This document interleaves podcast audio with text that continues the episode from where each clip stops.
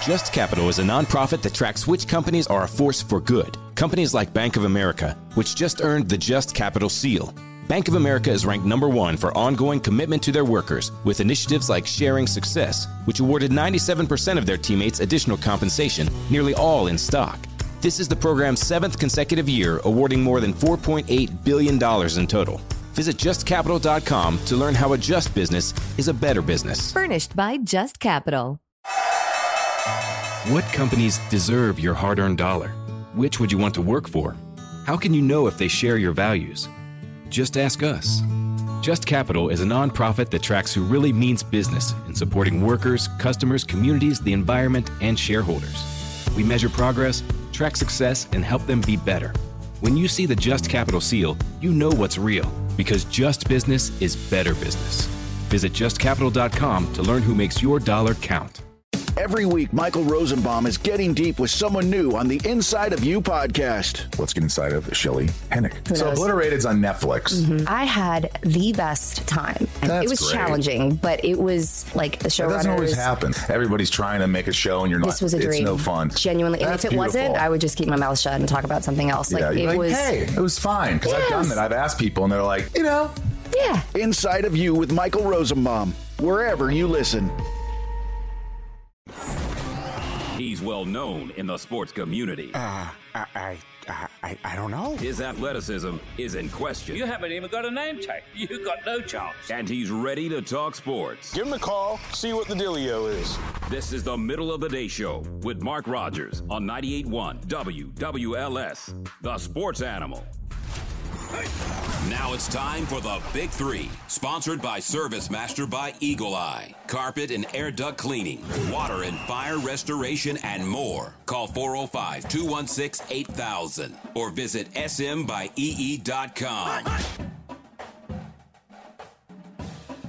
Welcome to the middle of the day show on a Wednesday. Thanksgiving Eve.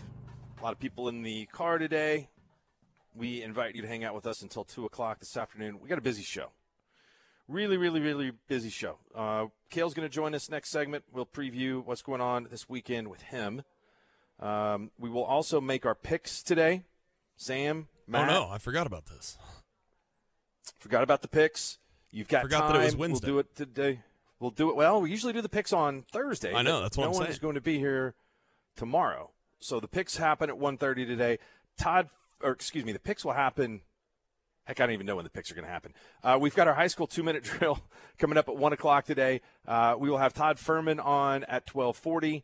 Uh, picks at 1.30. Maybe work in some time for some phone calls. Always have time for some texts uh, to get in on the Trade Pros Heat and Air Text Connect line. Call my bros at Trade Pros, 405 900 9957. How you doing, Sam? Doing great. Happy Thanksgiving. What's up? Yeah, same to you. Uh, we had a Thanksgiving draft yesterday. I'm not sure everybody quite comprehended exactly what went on because some people were tweeting at me why I would chose tofu as my meat for Thanksgiving, and it was just part of the of the draft. You had to pick um, from the different food categories, and there were two good picks and one bad pick just to try to make it interesting, uh, or at least according to me, uh, one bad pick. And the Twitter results uh, show that Brad had 70% of the people that wanted to come to his house for Thanksgiving. Somehow he had an incredible uh, draft yesterday, gamed the system pretty good uh, with the first pick. Um, he has turkey dressing, gravy, pecan pie, asparagus, and sweet potatoes at his house, which really is looks like a normal everyday Thanksgiving meal. Um, Matt Ravis had 19%. I had 11. Matt has ham, mashed potatoes, pumpkin pie, cranberry dressing, broccoli, and ketchup. Um, I guess he and Patrick Mahomes would have a good Thanksgiving. Um, and we'll get on that more in a second. I had to go with wine as my first choice since I couldn't get either of the two meats. And I might have gone with wine as the second choice if I didn't get ham. Because I'll have some turkey on Thanksgiving, but I just not really that big a fan of turkey. Um, but if you come to my house, you're going to have to drink and then have some great sides like green bean casserole, mac and cheese, rolls, uh, and then there's tofu and rhubarb pie if you need that. So 11% want to come hang out with me. You say you sent me something that Pat Mahomes wants ketchup on Thanksgiving meal of turkey and ham. Yes, he would have been voting for Ravis. That's disgusting, man. I love If ketchup too. I- I- it's not the worst like thing in the world. I like ketchup a lot, but it's if you put it on something that's fried, I I get it. But turkey doesn't really have that consistency to put. I don't know. I mean, I, I I'm not afraid to dip a chicken strip in some ketchup. Doesn't bother me. I feel like the dressing or the stuffing could use some ketchup too. It's kind of like throwing ketchup on hash browns. I'm a big ketchup person. I think I found a ketchup person bigger than me. I mean, And you? lunch normally consists for me of a, a turkey sandwich that I do not put ketchup on the turkey sandwich, but then I, you know, eat garden salsa sun chips and dip them in ketchup. Love ketchup. It's not a problem. It's not a problem at all. I, I, I can I can get down with that. Ketchup on a potato chip every once in a while, Absolutely. or barbecue sauce. No doubt. Yes. Great. I agree. I agree. Uh, we got the Thunder in action tonight against the Bulls. Couple of days off. This game, does OKC just go out and roll? I mean, they hammered Chicago on opening night. What do you think about tonight's game?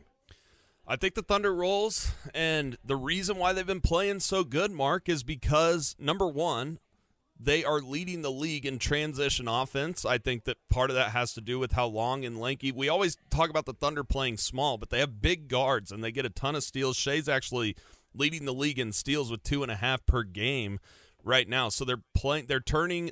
You know, they're off, turning their defense into offense, and I think that's the reason why uh, the Thunder's playing such great basketball right now, and the Bulls have their own troubles at times, and I think that uh, Billy Donovan's in for a big loss tonight. Yeah, the Bulls have their troubles. Period. Uh, this season so far, they're five and ten. Only got one road win. Oklahoma City's still only a uh, a six and a half point favorite. Which I don't understand because they have Low talent. total. I, I mean, they have talent. DeRozan and and what's going on with LaVine? You know, pushing the uh, he wants out. yeah push, but you know the other night pushing the uh, woman manager or whatever they call her working with the Bulls. You know, after the game. well, when they put this team together and they added Nikola Vucevic, which was a great, he's a great player. But if you look at the players on the floor, you got DeMar DeRozan, uh, who's a guy that likes to get to the basket, likes to get into the lane. Uh, if you put Vucevic in the lane, that clogs it up for him. Then you've got chuckers and ball dominant. I mean, like Coby White wanted to take a lot of shots, and you've got um, the same with Zach LaVine. He's going to put it up all day, all night, not really be part of a system. And so it's one thing that it's hard to quantify when you just talk about the individual talent of the Oklahoma City Thunder is how well that they play together and how well they're constructed on the floor. SGA likes to go to the basket, so what do you do? You've got a postman like Chet that can get out of the lane and can play on the perimeter. Uh, yet he's seven feet tall. The Thunder um, are kind of built to move the basketball and then penetrate, kick. It's why they've shot such a high percentage this year. Josh Giddey, six eight, he can rebound, uh, and so he can play in the paint. But he's also an excellent distributor. There. what Um, Chet the did Bulls, the other night go- was unbelievable. in the Warriors game. Yeah, I, I mean, stuff that we haven't ever seen an NBA rookie do 36 10, 5 assists, 2 steals, and, and uh, two three pointers made. Literally, no rookie in NBA history has done that. Uh, and he was also the first rookie um, to reach those numbers, or a rookie has not done that since 2000. And then the, he's the first rookie to reach those numbers since Michael Jordan in a game. That's that's really good. Uh, and then you know hit the game tying shot. Yeah, unbelievable. So I'm- I'm really cu- curious to see what his uh, you know what his ceiling is going to be this year. Zach LaVine averaging he's shooting 43 percent from the field, 33 percent from three. 16 and a half shots a game. DeMar DeRozan, 16 and a half shots a game. Much more efficient for him. Making 38% of his threes. Coby White, 11 field goal attempts a game, shooting 39% from the field and 32% from three. That is not good. Very, very suboptimal. Uh, We're- talking about one of the the most efficient teams in the NBA versus one of the least efficient teams in the NBA. Yeah. So I would. What's the line Uh, on this game, Mark? The line's six and a half. That number looks really short, and the total looks low too. I'd take the Thunder. I mean, yeah, I would. Think that you take Oklahoma City for sure in this game. Um, some good college hoop on today. We talked about it earlier. The Mac Classic is just loaded with teams. Kansas lost yesterday to Marquette. Uh, didn't even get to 60 points. I think this is a really good KU team this year with Hunter Dickinson, the Michigan transfer, on it. Uh, there was some trash talk going on in that game yesterday, and Shaka Smart and Bill Self were screaming at each other at half court, which was very interesting. So the final today, Marquette and Purdue. I think Kansas has Gonzaga uh, today in the uh, runner-up portion of the game, and a, another good fifth place game in that tournament. So some good college hoop on And- again. The uh, yeah, go ahead, Sam. And I can update people that number 14 North Carolina is down by six at halftime to Northern Iowa in the, you'll like this, the Bad Boy Mowers Battle for Atlantis. The battle for Atlantis is in a bad tournament.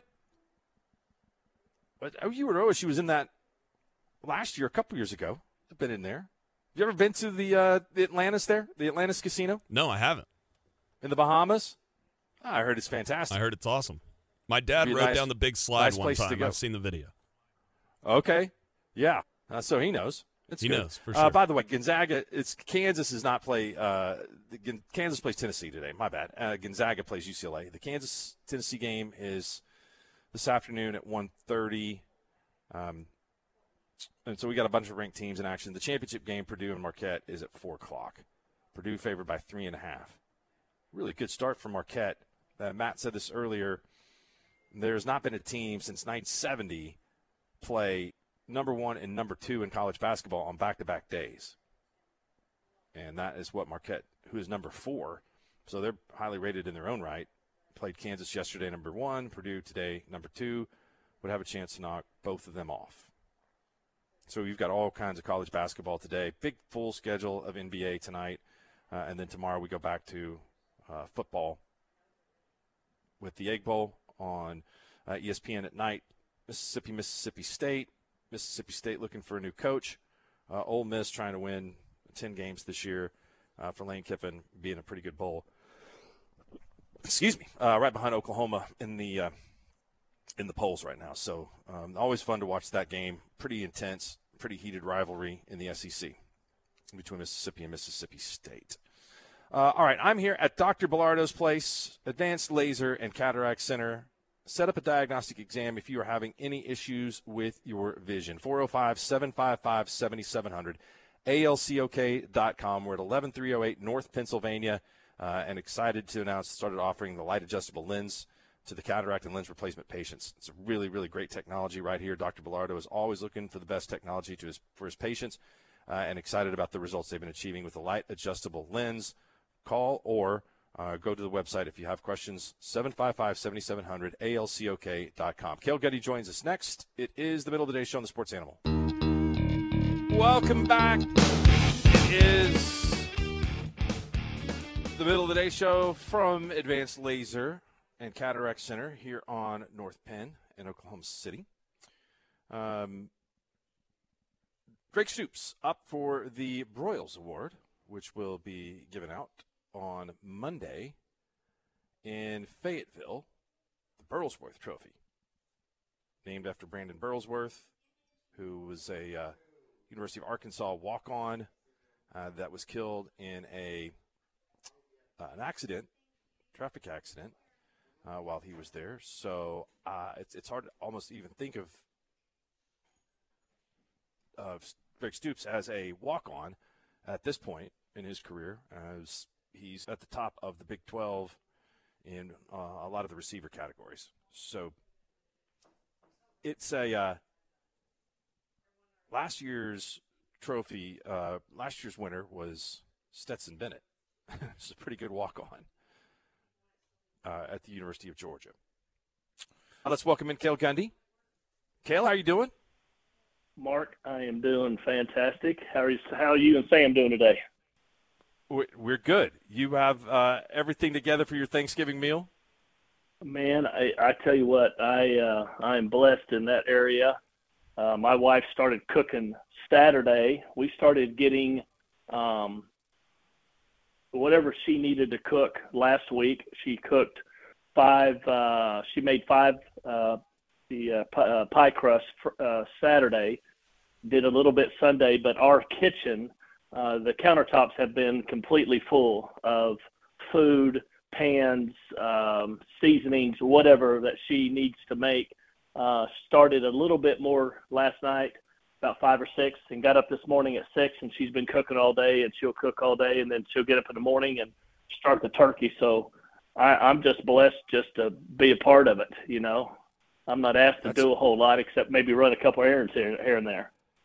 That's pretty good. Uh, I was mentioned before Yeah. you, joined us, Drake, Drake Stoops up to the Burlsworth Trophy. Uh, so is the running back at Missouri, Cody Schrader. I really Yeah. didn't know a lot about him. 5'9", 214. He's leading the SEC in rushing this year with 1,200 yards. Um, he transferred to Missouri from not Georgia or Alabama, but Truman State. So it, he's had a heck of Where? a year. Truman, Truman what'd you say? State. That's right, Truman Okay. State. Don't even know the mascot there. You you, you know um, he has had a unbelievable year uh, this year, and um, and and so has and so has Drake. There's no doubt. You know, I I um, you know they're they both would be you know great recipients um, of the of this award. Uh, You know, I, I think Drake will win it. Um, is, is there is there anybody else that's up for it, or is it just between Drake and Cody? Do we know? No, there's a third finalist. He is uh, James Carpenter, a uh, nose guard at James Madison. Okay, okay. Well, um, I, I think Drake will win it. Drake has had a longer career and more success over a longer period of time. Um, you know, uh, I, I, I believe. I don't. I don't think um, Cody. You know, when when was Cody? Did Cody play much early in his career? He's only been Um, at Missouri for two years. He, he I know. he I know that. Yeah. Yeah, he was pretty good um, a- Was a year ago, but that? not not near as good Okay. Okay. as yeah. this year. Uh, yeah, and, and again, maybe it, and Drake is going to be, um, in my opinion, most deserving. I think of this award. Uh, there's a lot of reasons to point at him uh, to win this award, uh, but he he, besides those, besides being the son of Bob Stoops, um, you know. Um, besides going through the things that he's had to go through, these other guys have too. But I think Drake has done it longer, and I think Drake had a um, had a uh, award-winning moment here a couple weeks ago in that indoor facility when he was asked that stupid question. I don't know who asked that dumbass question, uh, but which I thought was ignorant. But uh, it's kind of like a Heisman moment. It's like a Heisman game. I mean, he is going to go down, and he is Drake is going to go. He was going to go down as one of the great all-time Sooners, but I believe he's going to go down now. I believe he cemented his legacy uh, as maybe one of the top 10, maybe top five all time Sooner favorites uh, in the football world at the University of Oklahoma by his comment and uh, what he what he said. I, I want to get your thoughts too on, on the OU game coming up, um, but I do. I, I saw you Okay. tweet this yesterday. Uh, Ryan Minor, it was announced yesterday, he's going into the Oklahoma Sports Hall of Fame. Incredibly deserving honor. Uh, he is really struggling right now, and so we want to send the best of wishes out to him. And uh, I was really happy to see him receive that honor that he uh, definitely deserves. Yeah, you know that's that's a that's a, uh, a wonderful family. Uh, great, one of the all-time great family names in the state of Oklahoma, um, and um, you know, um, you know, prayers and and um, and uh, everything goes out to he and his family during this time. And and uh, you know, it's a crazy thing we live in. It's called life. Things happen uh, at different times, and and uh, it, it's hard to go through those things. Uh, but uh, a lot of great memories uh, of Ryan Minor and his family. All right, TCU's coming into town. This is a team that we thought would be a lot better at the beginning of the year. I, it's it's hard for me really to explain. They've had some injuries on defense, but that's been a side of the football that they've not lived up to expectations. Still a lot of good skill players here. Uh, BYU had a really good game plan for Oklahoma last week. Can Sonny Dykes and TCU learn a little bit from what BYU did to try to take advantage of Oklahoma? Uh, yes, they can, and um, but Oklahoma seems to do better when they're at home for the most part, and TCU has really just been a up and down uh, football team. and uh, you know, uh, there's just a lot of there's a lot of question marks. You know, the the young quarterback that's playing for TCU right now, Josh Hoover from Rockwall High School, is a, a freshman, uh, has been playing good, but he's also been throwing interceptions. And he and now he didn't last week, but the the four or five games before that, he was throwing one or two every game. So um, I, I think Coach Venables and the defense, I think they'll really, really try to get after these guys and really try to put a, pr- a lot of pressure on him. Now, on the flip side of it, I'm putting pressure on the quarterback. You've got one of the best running backs so far in, in the Big 12 conference, uh, Emani Bailey from um, Denton, Texas. I mean, he is a really good player from Denton Ryan. He's a really, really good player, and he's over a thousand yard rusher. You know, so uh, they have some weapons. And then you look out uh, the receivers. I mean, they've got guys out there. They've got they've got dudes. They got a tight end that is uh you know six seven guy that's going to be an NFL player. He, he was um, out of Temple High School. I remember watching him. He was quarterback. He went to Texas, uh, played a little bit there, then transferred to TCU here the last two years. So they've got weapons all over the place. They really, really do. And um, it'll be interesting. I think the key is you've got to shut that run game down and try to make it one dimensional. Now, they're going to go Kendall Briles, who's the offensive coordinator at TCU, uh, which is Jeff Lebby's brother-in-law. Is uh, this is where this system comes from? So we're going to see a lot of uh, a lot of similarities offensively, styles and schemes.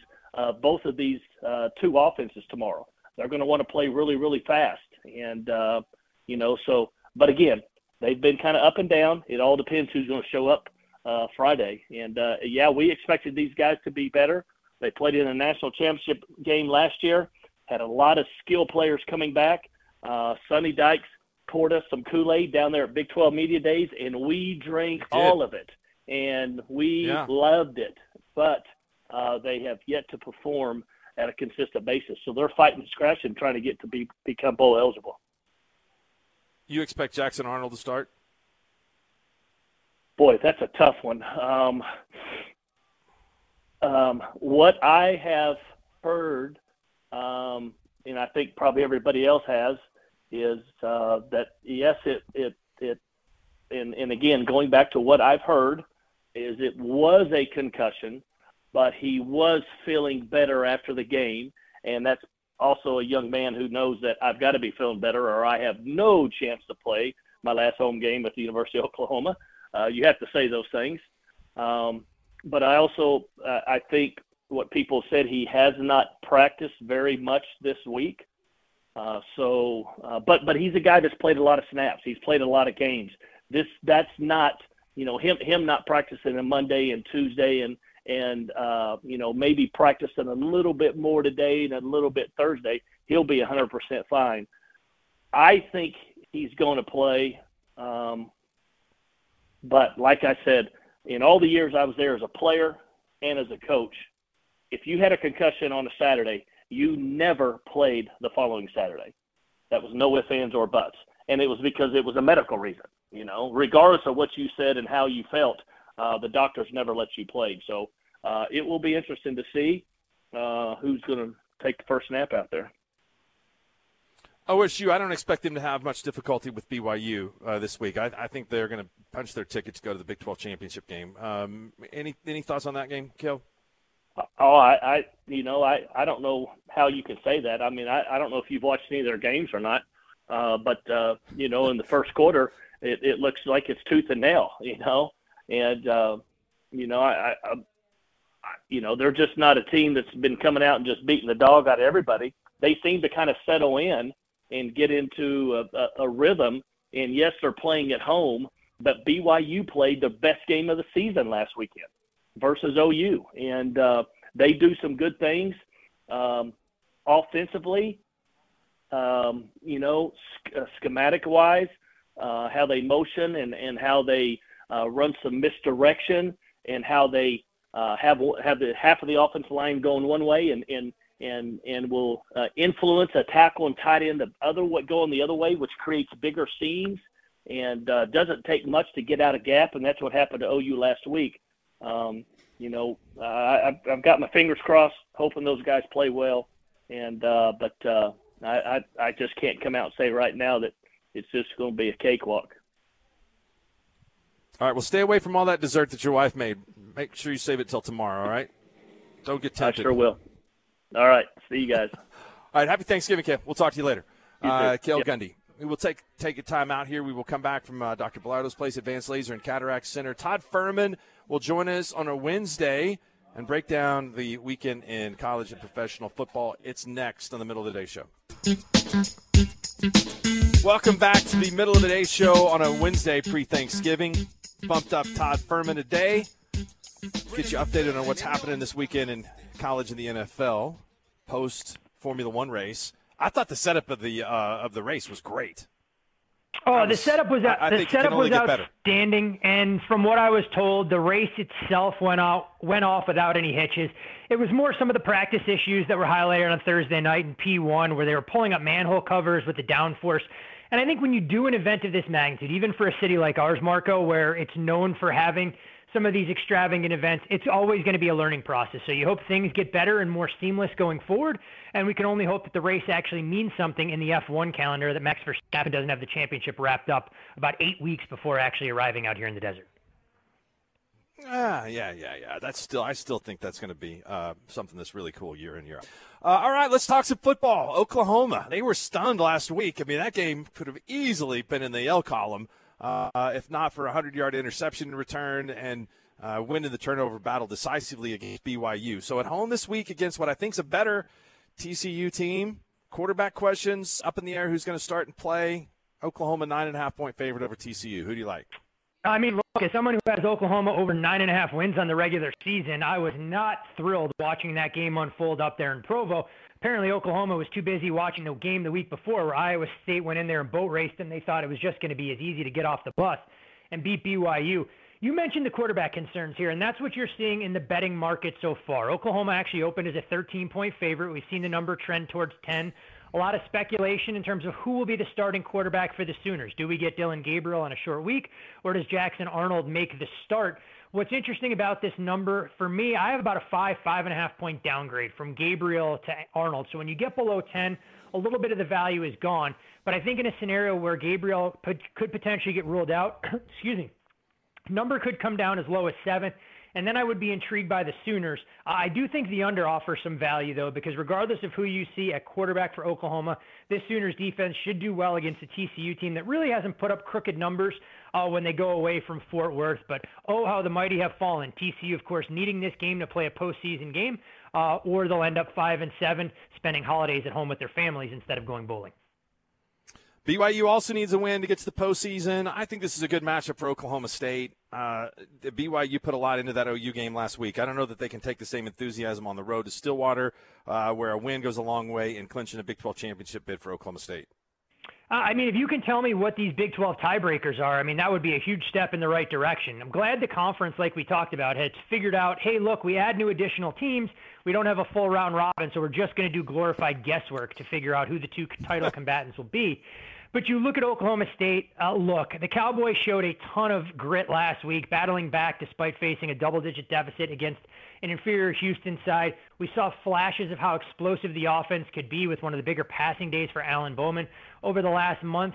But at the same time, I'm not ready to run and lay 17 with the Cowboys in this spot. I think BYU, to your point, did empty the tank, and you wonder if they're a little bit flat. You look at some of their recent road results: 37 to seven Morgantown against West Virginia, 35 to six in Austin. But I think BYU will find enough to hang around in this game. I would lean towards the Cougars plus the points, uh, but this isn't a game that really factored into my betting calculations at all this weekend. All right, the biggest game of the slate is Michigan and Ohio State. Michigan three and a half point favorite at home over the Buckeyes. Big storyline here the health uh, of J.J. McCarthy dealing with a little bit of a lower body injury. We got inkling Saturday morning last week that there was a chance he might not even start against Maryland. And when you look at his performance, didn't run the football once, had his worst passing game from a completion percentage standpoint. And you wonder how that ankle will be this week against the biggest defensive test that they faced, arguably more so than Penn State. Roman Wilson, the receiver for Michigan, was injured against Maryland, didn't return, but is trending up and have been told that he should be out there. But you look at Michigan's offensive line, and I think that could be a real problem against this Ohio State defensive front. Meanwhile, for the Buckeyes, Kyle McCord, not exactly a threat to run, went out there, finished the game after being rolled up uh, against Minnesota. But this Buckeyes offense is getting healthy at the right time. You have Egbuka opposite Marvin Harrison. TreVeyon Henderson has given them a heck of a lot more balance, and quietly, Cade Stover providing a legitimate threat at the tight end position.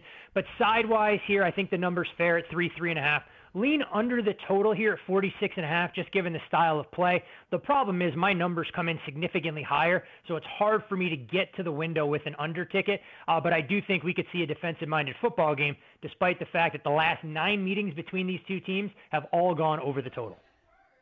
Hmm, I did not know that. Uh, all right, Auburn loses last week at home, and, and, not only loses, but just gets smoked by New Mexico State. I've got Alabama this week. Uh, line is only 14 and a half. Is uh, the rivalry enough to keep this one close? I mean, we've seen weird things happen at Jordan Hare in the past. Nick Saban only four and four in his career when he goes on the road. It seems like every other year we get a good Iron Bowl. Not when Auburn has to go into Tuscaloosa, but when they get to host the game. This number has been adjusted given that ridiculous data point last weekend for Auburn. You would have been looking at Alabama right around a 10.5, 11 point favor for this game. Number now out to 14.5 and you wonder if Auburn can rally the troops. I mean, next year, if or any time going forward, if Hugh Freeze sees Jerry Kill on the other sidelines, just cut the check and buy out of the game. I mean, the second time in as many years that a Hugh Freeze team has lost a game outright as more than a three touchdown favorite. Liberty did the same thing against New Mexico State. Auburn defensively leaves a little bit to be desired, but they do have a veteran defensive backfield, which I think could make things tougher for Alabama to hit the big play. I just don't know what Payton Thorne can do offensively here. So if you think Auburn is live in this spot, uh, would definitely lean under the total. Uh, but again, you're not stealing anything looking to lay the lumber with Alabama, and weird things tend to happen in this rivalry. So probably don't want to get involved in this contest myself. Yeah, I'm sure they're not writing many tickets on Auburn this week at the window. Uh, how about Texas, Texas Tech?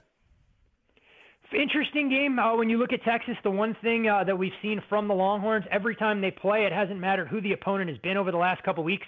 There's under money that comes into the market, and we're seeing more of that again this week. The total 54 now down to 52 and a half, and some 53s out there. Not a ton of movement on the side. Tech took a little bit of money from 14 down to 13. Tech of course, last week slipped by UCF, punching their ticket to the postseason. So no pressure on them in this spot. And I think they'd love nothing more than to play spoiler, keeping Texas out of the Big 12 championship game this is a Texas team for me right now, the way that they're currently constructed, Marco, that I don't trust to win games by margin. So if I had to bet this game, I would lean towards Texas Tech and go with the under because the unit that I trust more than any other that'll be out there on the field come Friday afternoon is that Texas defense that I think can be extremely stingy. And it wouldn't shock me at all if this game was somewhere in the ballpark of 28 14, 28 17, needing to hold on for a late score or stop, depending on which team you found yourself landing on. Friday morning, the lowest college foot total I have ever seen. It is Nebraska and Iowa, 25 and a half. Uh, I mean, man, uh, that's so tempting to just go over this if anything funny happens with turnovers. Uh, Nebraska's got to get the win to get to bowl eligibility. What do you got?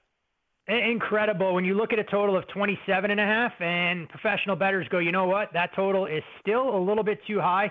We're going to look to bet this thing under. And to your point, the lowest total that we've ever seen in college football at the FBS level here. And you can understand why when you dig into some of the numbers and you look at what Iowa has done over the last couple of weeks, doing everything they can to win by hook or by crook. Uh, but in terms of the recent history in this series, I mean, last year we had a total of 38, 24 17 Nebraska. Iowa had dominated the series before. I look at Nebraska here, and I think this game means a whole heck of a lot more to them than Iowa, who may already have one eye focused on the Big Ten championship game against the winner of Michigan or Ohio State. I know it's a rivalry, and you clearly want to beat up on a team for recruiting and bragging rights. But at the same time, I think Nebraska just getting a bowl eligibility in Matt Rhule's first year would be massive.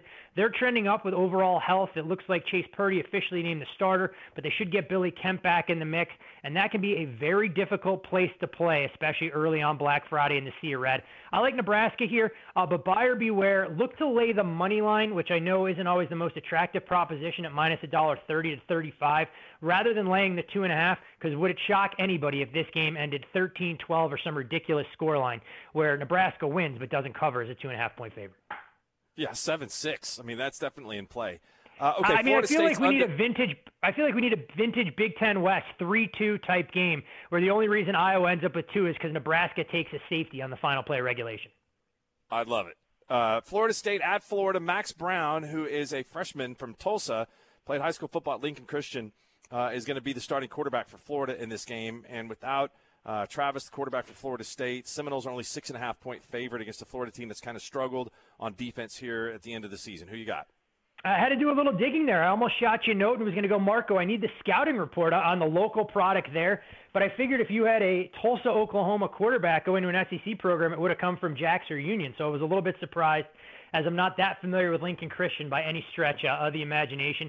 Max Brown's going to give them a very different dynamic under center. Graham Mertz, short controlled passing game, doesn't provide that same level of athleticism. But I think Brown is a better fit for what Billy Napier wants to do with this RPO system. Now, Missouri didn't prepare for a mobile quarterback, and they looked like they were struggling to try and slow him down as Florida ended Missouri's long ATS winning streak. You mentioned the injury to Jordan Travis and an absolute gut punch for a kid who's meant everything to this program. Would have loved nothing more, I'm sure, than to go beat Louisville in the ACC title game, a program that told him he would never amount to being a starting quarterback at the FBS level, but a little familiarity as well. Tate Rodemaker was the first recruit for Mike Norvell at Florida State, was open and honest. His dad uh, coach in his own right at Valdosta in Georgia, was recruited by Billy Napier at ULL and said he would have played for Napier if he was at a bigger program. So, interesting side story there. I think Florida State uses the injury to Jordan Travis as a bit of a galvanizing factor.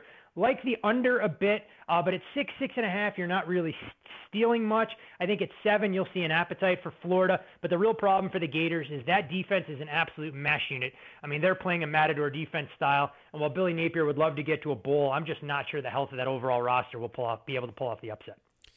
Todd, Sam Humphreys here. I want to switch gears to the NFL with you for a second. Uh, first question I have for you is we just watched the Eagles go into Arrowhead, not necessarily play their best football and still win outright. This week, they come back home and are facing the Bills, who have had their struggles recently. I look at this line and it's only three points. Am I missing something here?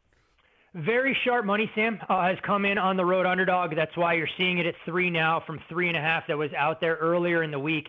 And when you look at the Eagles, I'm not going to say anything negative about a team that's nine and one at this point in the year. But as far as their point differential is concerned, at plus 61, it's actually the third lowest point differential by a team at nine or one or better through 10 games in NFL history. And while it's not going to garner the same amount of headlines as the Vikings' ghastly point differential last year, it does beg the question when is regression coming? And each of the last two weeks, the Eagles found themselves on the right side of variance late in the game against Kansas City. You think about the improbable sequence of events from the Travis Kelce fumble, the Patrick Mahomes interception, and the Marquez Valdes-Scantling drop to what unfolded even before the bye week against the Dallas Cowboys.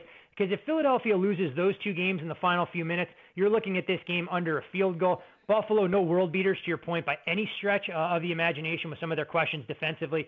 But I do think there's a path on the offensive side for the Bills to be able to attack Philly in space, uh, and definitely leaned with the money that came in on Buffalo plus three and a half or better. And then my second question is: Do you have any Thanksgiving Day trends for us from the past, and what maybe what are some of your thoughts on the Thanksgiving Day games? You know, when you look at Thanksgiving, uh, oddly enough, I mean, this has been a day built for favorites players. Uh, I mean, over the last couple of years, it's been pretty pronounced in terms of some of the trends that have developed on Thanksgiving. And I was blown away as we covered some of them uh, on the Bet the Board podcast that we put out earlier today. And when you dig into some of those numbers, I mean, since 2004, favorites on Thanksgiving Day, 46 and 8 straight up. 36 and 18 against the spread. In that span, road favorites 24 and 1 straight up, which would apply to the 49ers, and 19 and 6 ATS on Thanksgiving. From the bookmaker perspective, I spoke to a couple guys and they told me flat out, "Hey, we're going to need one of these teams on either Thursday or Friday in the NFL underdogs to win outright to blow up some of that money line parlay liability." The number on the Cowboys starting to get out of control with Dallas a 12 and a half point favorite. But for me, uh, the Lions make a lot of sense to use as a teaser leg to time into something else. No real strong feeling for me because you know I'd gravitate towards the dogs, but I think a lot of those dogs all have fleas uh, come the holiday weekend. Anybody laying any money on the Thunder to win the West or perhaps the NBA? I uh, have not seen a whole heck of a lot there, but I figure optimism starts to reign supreme. Uh, with everything that's going on so far. I mean, for the Thunder and how well they're playing. I mean, 10 and 4 out of the gates, fighting with the Denver Nuggets and the Timberwolves. Uh, I mean, you look at what they're doing from a point per game differential standpoint, one of the best marks in the league. Now, the question I have for you, Mark, with such a young roster, are they built for postseason success, or is this a team that needs to accumulate a little bit more of that scar tissue uh, before they can make a deep run in the Western Conference playoff picture and come early April? I don't know. I'm just waiting for them as a team to shoot under 50% from three or, or whatever, or 40% from three right now, where they are 50% from the field. So uh, they they are uh, they're fun to watch, and they're going to need some help, obviously, to win a couple playoff series in the West. But I think they can win one for sure. What, you mean 41% from beyond the arc isn't something sustainable that they're going to be able to pull off all year long, getting you know double-digit uh, contributions not. from six guys on the roster? They can shoot, man. This team is really it, adding Chet and Isaiah Joe, who's a great find they got from Philly in a trade, uh, and Cason Wallace is a rookie that kind of out of the J Dub mode of last year, which looks like he, Sam Presti might get another uh, a guy, you know, at the 12 spot that could be an all rookie player. He's playing really good. I so. mean, I have to give the Thunder credit. I mean, I know a lot of fan bases get annoyed with the whole trust the process and no guarantee that a team is ever going to be able to build back. But for those folks who waited this out, it's a fun team to watch on a night in, night out basis. You have a bona fide superstar uh, in Shai Ga- Gilgeous-Alexander up front. And I think the young players are going to continue to develop.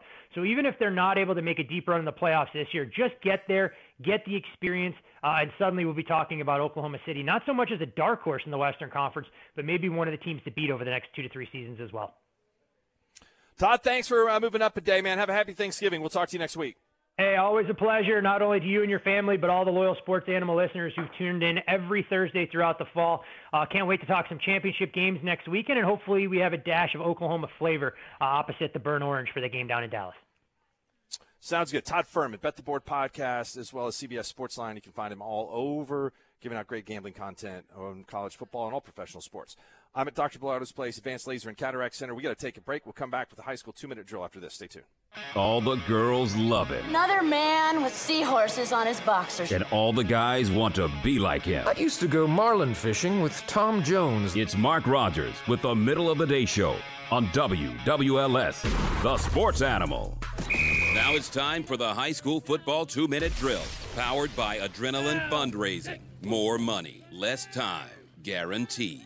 AdrenalineFundraising.com.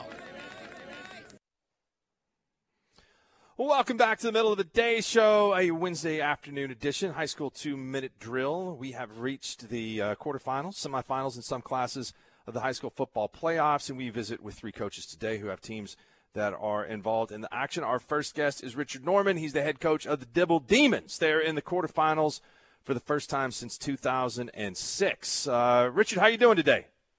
I'm doing good, Mark. How are you doing? I'm doing great. It's good to talk to you. You guys are headed over to Purcell to uh, to get some practice in on a on a turf field, so that seems pretty cool. Yes, yes, sir. We are. Uh, we want to get our kids acclimated to the turf. Uh, that way, we won't have any.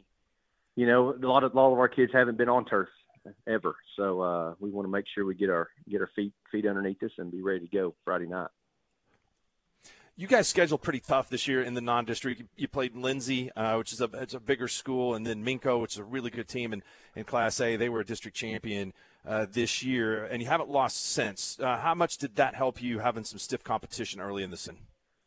Oh, it helped us tremendously. Uh, one, it showed us where our weaknesses were, uh, what we needed to work on uh, going going into it, and, and two, it helped us for our playoff run you know, our, our, district was down a little bit this year, uh, but but our kids, our kids, we, we got better each and every week, and uh, having that co- tough competition early, kind of like I said, kind of set us where we were at, and and makes it to where we believe we can we can go up against anybody. and you're putting up some incredible numbers offensively. Uh, you scored 80 points in a game, and you guys are consistently over 50 and 60 every week. What's making your offense go? Well, I'm, I'm telling you, it's all around. Uh, we're able to run it and throw it. Uh, our offensive line has done a great job, and uh, we basically focus on the run. Uh, and our running back, Jag Norman, he has 2,150 yards this year and 36 touchdowns, and uh, he has led us led us on the ground. It's it's made for some one-on-one matchups on the outside, and we have three good receivers and a good quarterback, and uh, we've been able to go fast and uh, put up some numbers this year. Now, are you having Thanksgiving with that Norman kid? Yes, sir. Yes, yes, yes, I am. okay. yes, uh, so he, uh, he tell, is my son. Yes, sir. tell me, tell me a little bit about him and what, what's made him such a good player for you guys. Uh, one, he's a coach's kid. Uh, he know he knows what it takes. Uh, he's been around it his whole life. Uh, he works hard, and he's he's just a strong, good, strong runner. Uh, he's coming off of uh, coming off of an ACL from last year, so he's one one year removed from ACL surgery. So which, you know, it's kind of it's kind of scary at times at the first of the year, but he's wearing his brace and he's fought through it, and he he just he just goes hard. He's he's kind of a throwback runner where he's a power runner. Uh, doesn't have a lot of flash, but he runs hard. He he he just soon run through you than run around you. Uh, but uh, it's it's been fun. It's been an honor getting to coaching. Uh, it, like I said, it's been a lot of fun, and uh, I'm pretty hard on him, but but he fights through it and uh, and does his thing on Friday nights. Tell me a little bit about your opponent, Woodland. Uh, the Cougars, they're perennial power in this class and uh, do a really good job.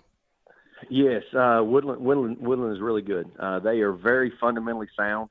They don't make a lot of mistakes, and they do a good job as well of running and passing. Uh, they mix it up. They do a lot of a lot of misdirection in the run game, uh, which makes you defensively have to be sound and and not get peeking in the backfield and looking at looking at false reads. And then they got a quarterback. They got a quarterback in Trey Bennett that's he's six four, one ninety five, and and he can run it and he also throws it. Uh, he he's got a bunch of good targets and and they do a good job defensively. They're probably going to be the toughest defense we're going to see since we played Minco early in the year. Uh, they just play they play base defense, but they play it well. Uh, they don't have to. They're not flashy. Uh, they got a, two good two good linebackers that we're going to have to we're going to have to make sure we get bodies on for us to be successful offensively. Uh, they're like I said, perennial power. Traditionally speaking, they've won state titles in eight man and in eleven man, and uh, they're good each and every year. And I believe their head, head coach is from there, and he's done a good job keeping that tradition going. It's going to be a tough matchup for us. Hey, Coach Norman, thank you. We'll let you get to practice. We appreciate it, and good luck this week. Thank you, Mark. I appreciate it. You bet. Richard Norman, he's the head coach of the Dibble Demons. Chance to make the semifinals for the first time since 1986. Are you ready for hard hitting observations? She is the least credible person I may have ever seen on camera. The Ben Shapiro Show brings you all the news you need to know in America today. Guys, not everything is 4D chess. Why can't we just laugh? Ben breaks down the culture and never gives an inch. We all know I'm the number one rapper in the world thanks to Facts by Tom McDonald. The Ben Shapiro Show on YouTube or wherever you listen. If they can win this game on Friday night. All right, our next coach is the head coach of uh, the Boone Apache Warriors. He is Tanner Coons in his second season. Apache is 10 and 1 on the year, uh, and they've won uh, 10 games for the first time since 2014. What's up, Tanner? Hey, man, how's it going? Thanks for having me. Uh, it's going good. Uh, you bet. I'm glad to have glad to have you on the show. Uh, you guys have had uh, an outstanding year this year uh, with only one loss. So uh, tell me about some of the kids that have uh, made plays for you this year. Oh man, uh, you know the first kid, uh, Dominic Scott. He's a senior for us, and he does a little bit of everything. You know, he runs the ball, he catches the ball. We put him at quarterback sometimes. He throws it pretty well, and then obviously, and then on defense too. You know, he starts at safety, and I think he's got you know, around seven picks and somewhere around 50 tackles and, you know, 12 PBUs. So he's just Mr. Everything for us. And then on a quarterback, Houston Hand, you know, he gives us a good little one-two punch with Dom, and he does a good job of uh, making things happen. You know, he gets hit at the line of scrimmage, and you think, oh, you know, second and ten, and you look up at second and six. He does a really good job of just fighting for those extra yards. And then uh, our whole offensive line, you know, Matthew Beavers, uh, Brandon Lindsay, uh, Sammy Bennett, they all they're kind of the heartbeat of our team, man. They do a lot for us, and they're kind of those uh, unsung heroes of our team. You took over the coaching job there from Larry McDaniel, who had been at Apache for it seems like ever. I think that he was the head coach there when I started my magazine in yeah. 1995, and so this yeah. is a really good program. What's what's it like to uh, to start um, the, the career there at Apache? Oh man, yeah, it's been awesome. Like you said, man, a lot of tradition here. You know, Coach McDaniel, uh, August Dietz. You know, this was his first head coaching job, so they're traditionally known for having some good football teams here and a lot of really tough kids, and the town really cares. So it and it's it's been a good fit. You know, me and the family I come from, we're we're all about football, and they're all about it here. So it's been a match made in heaven for me. Your dad texted me yesterday and said he was listening to the show while he was working out. Can you out bench press him now? I don't know. You know, I might be able to out out bench press him, but I don't think I could take him. You know, I think he'd still uh, he, he could still take me. So I and I want I wouldn't dare try to be honest. So. Do you guys have uh, you guys have big Thanksgiving plans? Oh, you know, uh, my family had it this last weekend. So my wife will. My wife's from Blanchard actually, so uh, I'll go hang out a couple Blanchard Lions tomorrow and uh, have Thanksgiving up there with her. Good. Uh, tell me a little bit about Hominy. I know that their quarterback. Uh, I saw him play last year. He's a really good player. Yeah, yeah, yeah, man. They're they're they're, they're really good. They got players everywhere. You know, watching film, you know, you, first thing you see is the quarterback, and you're like, man, he's a really good player. And then you keep watching, you're like, well, you know, this receiver's really good. Man, that running back's really good. You know, so they're really, really talented. And uh, obviously, Coach Christian, he does a really good job with them too. Man, they're talented, but they're playing hard. They're mentally sound, and they're just overall a really solid team. And you know, they're a team who's in the mix every year. Seems like in Class A. You know, a town probably a lot like Apache, where you know football's a big deal, and you know that they're going to play hard for all four quarters. Hey Tanner, I appreciate your time. Tell everybody in your family I said hello, and, and best of luck on Friday night. All right, man. Appreciate it. Thank you. Okay, Tanner Coons, he's the head coach at Boone Apache. Uh, our final guest today, Chris Ellerick. He's the head coach of the Drumright Tornadoes. First season on the job and a perfect 12 and 0. Uh, and Drumright uh, trying to. Uh, this is the farthest point that they've reached since the 60s, I think, in the in the high school football playoffs. What's up, Chris? How are you doing? Hey, Mark. How's it going, man? It's going good. Tell me about what first attracted you to the job, and then how you guys have had so much success this season. Well, what first attracted me is, uh, you know, when my kids graduated at Stroud, I took a couple years off uh, from coaching and man, that coaching bug bites hard, and I was ready to get back in. And the superintendent at Drumright and some really good people up here opened this door for me, and uh, we jumped on it, and here we go.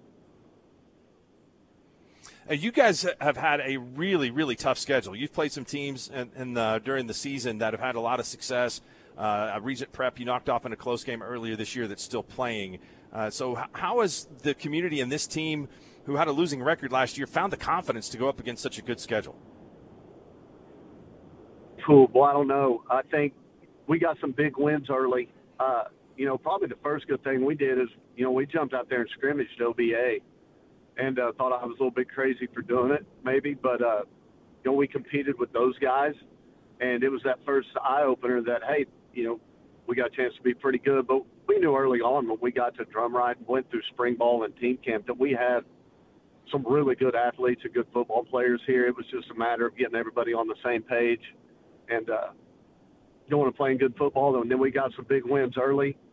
Uh, you know, we beat Wetumka early, um, Keota early, Garber early, uh, and then got the big win against Regent Prep, which I think got us some some statewide notice. And really, it is it's been fun because every week you could just see our kids' confidence grow a little bit more and a little bit more and a little bit more, and that's been fun to watch. Uh, last week, your game was 54 54. Uh, we were watching on the Squirtle stream uh, as I was driving back from another game. I mean, that had to kind of put it through, put you through the meat grinder in that one with the going back and forth so much. Uh, I tell you what, tip of the hat to uh, Coach Harmon, Trenton Harmon down at Caddo. He's had a great game playing in. And you know how it is in the playoffs, and, and they're scoring and we're scoring, and we get a couple di- guys dinged up, and subs are on and off the field, and penalties, and then they're scoring, and then we have to go score, and and it was a back and forth game, and um, you really have to give our kids a lot of credit for that last drive. Uh, kept their composure and went down with 38 seconds left when we got the ball on the 50, 38 seconds, and we you know we poke one in with three seconds on the clock to get the win, and always exciting but stressful at the same time. Uh, tell me about some of the kids on your team. I know you've got some big kids from watching you guys uh, play from, from time to time, but who are who are making plays for you this year? Jeez, uh, where do you start? I'm, you know, I'm not going to mention the guy first. I'm going to mention our O line first. You know, Jackson Bolton anchors us at, at center. Uh, he's had a great season at 6'5", 300 pounds. Like he he's really really good. And our guards, Owen Gray and Tanner Willing, have had great seasons. We had a young man who went through a position change. He's always played running back. We moved him to tight end, Chase Flowers. He's had a great season at tight end for us blocking. And because of all those guys, you have a, a cat like back there like Bryson Kelly that you get to snap it to. And, uh, you know, Bryson's at what, 2,500 plus yards on the season and 45 touchdowns. But he's definitely not doing it by himself, I promise. Uh, tell me a little bit about Velma. They look like I saw them play earlier this year. They've, they've got a, a, a, big team uh, with some really good athletes on the perimeter. Man, Coach Norton does a great job with those guys, and this is the first time you know I've played against Velma, but a tradition-rich football community down in southern Oklahoma. Uh, they do it right. They do a good job. They're really good up front. They've got good size. Their kids on line scrimmage play hard, and they back them up with good skill kids, both at you know quarterback, running back, receiver, and then those kids also play linebacker and corner and safety on defense, and and they play really well on both sides of the ball. You know, you look at them through the course of the season. The only loss is to Dewar, who is a great program in their own right, and that was a close game. It was a back and forth game till really late. Um, so Velma is, without a doubt, one of the top teams left in this bracket. Last question, I'll let you go. What's the spirit in the community like right now? I know having been so long since having a football team that, that has played in a big game, uh, has to have everybody just completely fired up. You know, Mark, and I think when we were texting, I just said it's been wild, and that's that's the best adjective I can use to describe it. This place is going absolutely crazy. They're having a blast with it. You know, we absolutely packed the the stands last week for that second round game. The alumni all came back and had a big had a big party before the game, and people coming up to you that you've never met and saying hi and saying thanks and it's just been it's been a lot of fun watching our community rally around our team and our kids and basically shower them with attention and energy and excitement and giving them anything they want to go play football. That's what it's all about, man. Hey, I wish you the best of luck this week. Thanks for your time today, uh, and good luck, Chris. I appreciate you guys and all you do for high school football in our state. It's awesome. Thanks, Chris. Well, we'll talk soon. Uh, Chris Ellick won his 200th game this year uh, as a coach overall. Spent a ton of years at Stroud. Uh, coached the eight man level as well as the 11 man level. All right, that's your high school two minute drill brought to you by Adrenaline Fundraising. Duncan Burke and his team, uh, they do a great job. We will come back. We'll make our picks uh, this week here from Advanced Laser and Cataract Center. Stay tuned to the middle of the day show. Welcome back. Middle of the day show from Advanced Laser and Cataract Center. Working our way towards Thanksgiving. Normally we would do our picks on Thursday, but tomorrow, Thanksgiving, we will not be working. And so today, it is time for the picks. All right, ladies and gentlemen, place your bet. Are we not human? If we pick, do we not bleed? Frankly, I have stunk this year, and I am in a huge, huge place of no confidence. Complete lack of confidence in this week's games. So I'll see if I can stop the reeling from where it's been the last couple of weeks. Brad has texted us his picks this week. Matt Ravis is joining us. He will be back for the Thunder forecast and the Thunder post game from Coyotes. I don't do that as good as you, Matt. Nice. Nice. Sam No, I'm not Humphries even going to attempt it. running the show today. We'll also make some picks with us this week. Here's the record from last week. Brad Copeland, strong showing, four and one, up his record to 31 and 29 on the year. He's five and seven in his TNW Tire Locks of the week. Matt Ravis, three and three last week with a bonus pick after a push a week ago. Now eight and four with his TNW Tire Locks of the week. He had a good one. Maryland plus 19 and a half against Michigan. Never in doubt. Yeah. That- Yeah, they had a chance in that game. Terps were there all the way. Had Did actually have a chance. I was one and four last week. The Beavers went down. At home against Washington. Both Sam and Matt were on the opposite side of that, so I congratulate you for the win. I'm now Nice three and nine. beaver. My TNW Tire Lock of the Week was not a nice beaver. 26 and 34 overall this year. The boys from TNW Tire finally got a win last week with the Kansas Jayhawks. That improves their TNW Tire Locks of the Week to four and eight. So we begin Matt Ravis, you will have the honor of going first. Start with the Oklahoma Sooners at home against the TCU Horned Frogs. I'm, I'm trying not to be too um, emotional about this. You want to be cool and calculated and, and all that stuff, but I just I, there's no part of me that can walk up to the counter and and put a ticket on you Oh, you right now. There, there's not a thing. So uh, give, give me the orange Frogs. What's the uh, what nine and a half? Nine and a half is Nine correct. and a half. All right, I'll take them. Now, Brad has texted us in his picks, and it appears that I'm having a difficult time deciphering these. I'm going to assume that his picks are the team on the left. There's an asterisk by this. I have no idea. Yeah, Uh, yeah, I But Brad's so. lines are off a little bit. There, there is no asterisk on the. I, I, I, he's going to have to interpret this for us. Yeah, Okay. that is hieroglyphics Um, a little bit. Okay, we're gonna say that Brad has TCU plus the nine and a half. I am also gonna take TCU plus the nine and a half. I'm with you, Matt. This game is difficult to handicap. If you look at Oklahoma's last home game, they dominated an opponent that's better than the opponent they have this week. You look at last week's game, recency bias. They played very poorly on the road at West Virginia. Quarterback is up in the air really expect Dillon Gabriel to play in the game this week. But I'm going to take the points. You want to make it four for four, Sam? I'll go with the Sooners, even though their defense looked pathetic last week and got bailed out by the interception late. Um, OU at home's a little bit of a different team. Give me OU just mainly because I don't think TCU is very good at all. Minus nine and a half. Okay. You Guy on the island's usually right on that one. All right. Sam, would you like to go first with the Oklahoma State Cowboys and BYU? I like OSU big in this one by more than three touchdowns. The line's 16 and a half on this one. I'll lay the points 16 and a half at home versus BYU.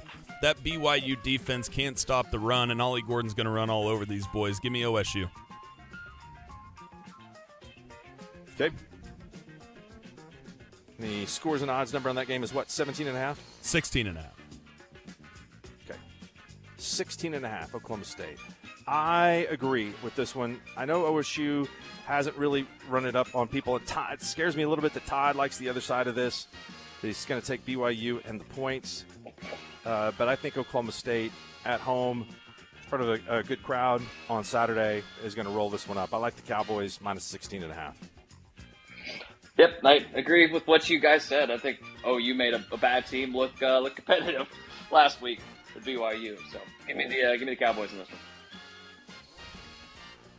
Okay, you're in. Uh, it looks like it's going to be unanimous. To, can you decipher what Brad had in this game, Matt? Um, BYU plus 16 Looks- and a half.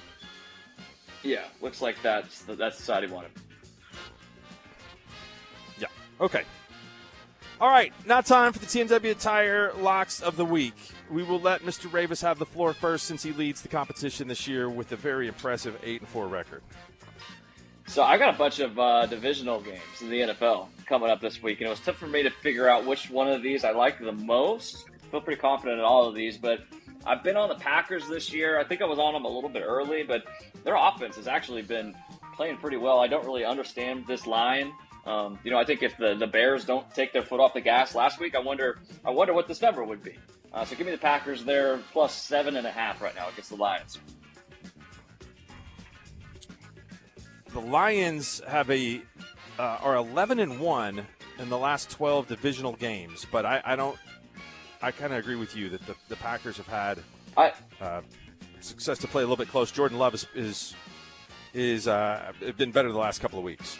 And that Lions defense, I'm a little worried about them. Yeah, they they uh, gave up a ton of uh, points to Chicago last week, so I, I can see that those are uh, some valid concerns there. All right, Sam, what do you got? My lock of the week, I asked Todd Fuhrman about it. He said sharp money's on the Bills, but I'm still going Eagles minus three. If it was three and a half, I'd be a little more scared to take this, but the Eagles did not play their best football in Arrowhead and still came out with the victory straight up. So I am going to take my Eagles minus three at home against what looked to be the hapless Bills right now. Man, they weren't hapless last week. This is a tough spot in the schedule. I mean, for the that was a big, big game on Monday night, and the Eagles have to come home and play on short rest. Um, I just the Eagles have their own flaws. To me, it's not going to finish the season 16 and one or anything like that. There are going to be a couple of losses on there, and I still think that they had a great year. But I think this week could be tricky. Could be tricky. All right, my deputy tire lock of the week.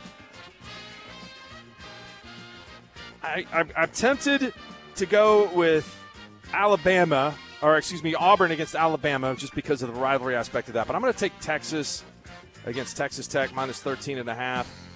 Texas Tech's offense struggled to throw the football this year. They've really relied on Tahj Brooks and running it. Texas is just simply not going to allow them to run it at home.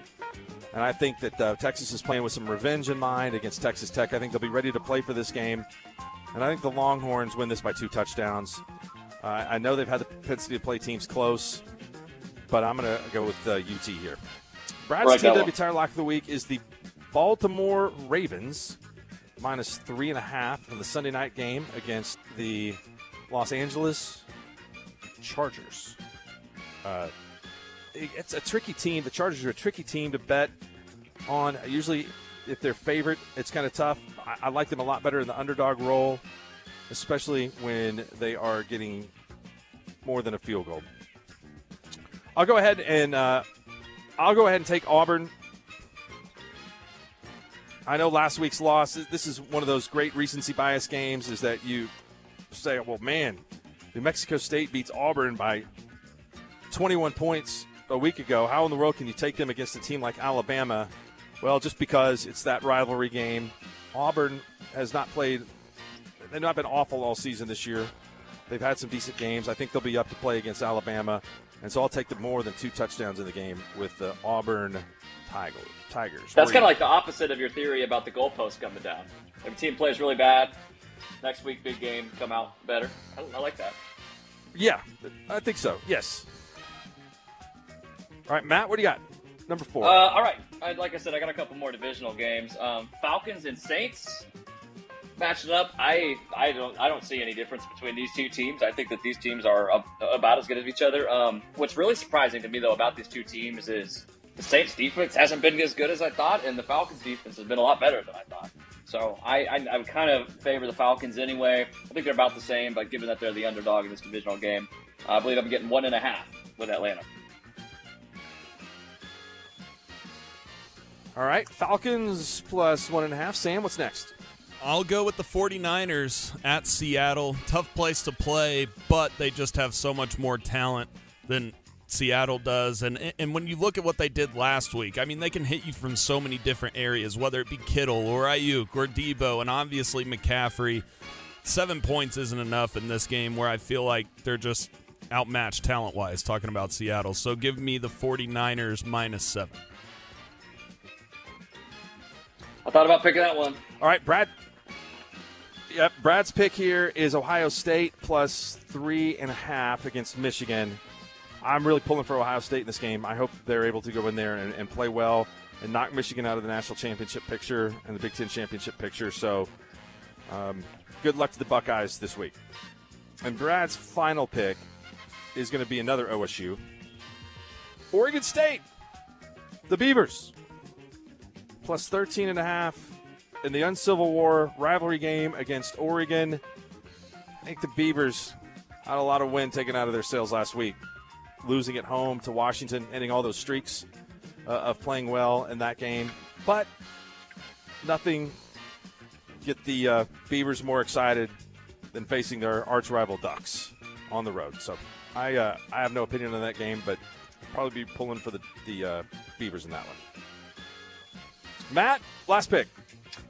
Uh, but by the way, with my fourth pick, I said the Falcons were underdogs. They're they're favored by a point and a half in that game. Uh, but I, I, I like the Falcons. Um, also, the Texans against the Jaguars. Trevor Lawrence is a good quarterback, but I think he's really, really good against bad teams. I think whenever they play good teams, there's some some inconsistency there. And C.J. Stroud, the Texans as a whole, are just on this unbelievable roll. Tank Dell is a monster. Uh, I, I love that guy. So uh, give me the Texans uh, one and a half point underdogs in this divisional game. They would sweep the Jags if they win that one. That'd be huge. Nobody would have predicted that. Nobody. Yeah, especially to win that division. Uh, Nebraska minus two and a half against Iowa. Nebraska to get bowl eligible. I, I, don't know. Iowa does. They've just been playing close to everybody this week. I think Nebraska wins this game. If they could win it last year, they're going to win it. Be able to win it this year. So give me Nebraska minus a two and a half against Iowa. What line do you guys have on the Ohio State Michigan game? Is it three and a half or three? Three, Oh, three and a half. Yeah, I don't like that as much. Um, okay, my last pick, I'll go with Kansas minus six and a half at Cincinnati. Cincinnati's offense is terrible. Just give me Kansas minus six and a half. Jayhawks played good last week. Jason Bean did was able to play against Kansas State at home. Um, Cincinnati has picked up some wins in the conference. I agree. I mean, they've moved the ball, but they're not really good in the red zone. Uh, but but Cincinnati ended up. Um, actually, they've not picked up any wins in the conference. What am I talking about? They're one and seven. At least played some games close, but one and eight would not be a good start in the league for uh, first year head coach Scott Satterfield. All right, Matt. Thunder forecast tonight at five thirty. Yes, five thirty, normal tip-off time. Um, I wonder if Zach LaVine's going to be interested in playing basketball tonight. He's not, uh, at least for the Bulls, not looked interested in doing that lately. Yeah, I, that the Bulls are a grease fire, uh, five and ten right now. Oklahoma City only a six and a half point favorite. That one looks like the line is kind of tricky to me. So uh, we will listen for you then, Matt. Thanks for your time. We will talk to you soon. All right, all right. Thanks, guys. All right, Matt Ray was keeping up the uh, the good work this year. Thirty five and twenty five on the season. That's a very very solid year. I'm here at Dr. Bellardo's Advanced Laser and Cataract Center. We got one more segment to go here. Uh, I will take your texts and your phone calls as we wrap it up. Turn it over to the Ultimate on a Wednesday. Stay tuned. Well, years ago, we talked to Tom Moore, then at Indianapolis, the offensive coordinator. You got a busted play here, and then Oh, no. and then Sanchez gets hit. The ball is loose, and it's alive. I have never seen this before in my life. Watch this. Vince Wilfork is going to throw Brandon Moore back into his quarterback. He's going to fumble the football. This is what Reggie White used to do to people forklift them and just lift them off the ground. Mark Sanchez not expecting it, and it was the backside of Brandon Moore that knocked the ball out. Well, years ago, we talked to 11 year anniversary of the play now known worldwide as the butt fumble. Mark Sanchez, it's a tough one to live down, Sam. Probably lasts a lifetime. Jets had some good defenses there uh, and uh, not really great offense. That's how the timing works out in football sometimes. So the 11 year anniversary from uh, the Patriots and the Jets in that game. Uh, all right, college hoops wise, uh, North Carolina was trailing at half. Uh, they did not trail at the end of the game. They won 90, what was it, 91 69, something like that. Uh, big win for North Carolina. Kansas and uh, Tennessee are playing right now. Kansas has an early lead in that game. The college football playoff poll was released last night. Georgia, Ohio State, Michigan, Washington, Florida State, top five, all undefeated. We know we will not have five undefeated teams at the top of the poll next week because Michigan and Ohio State play. But still a bunch of teams with one loss. If the playoff was 12 this year, I think things would be a lot different around here right now.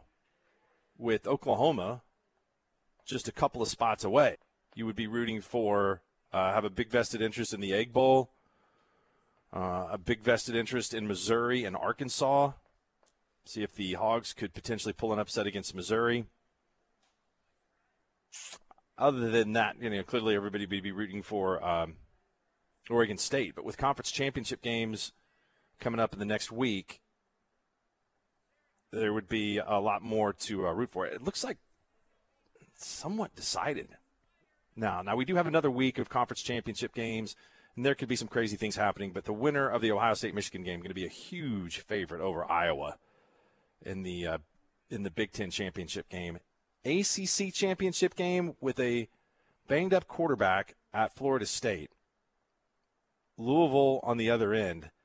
That game would be, I think, pretty close to a pick 'em. And the uh, Pac 12 championship is going to be a great game. And the Pac 12 championship really hasn't decided much when it comes to the college football playoff recently, but Oregon and Washington would be a good one. Oklahoma with two losses and not in the Big 12 championship game. Be curious as how they would be viewed against some of the teams. I think Alabama with two losses would be ahead of OU.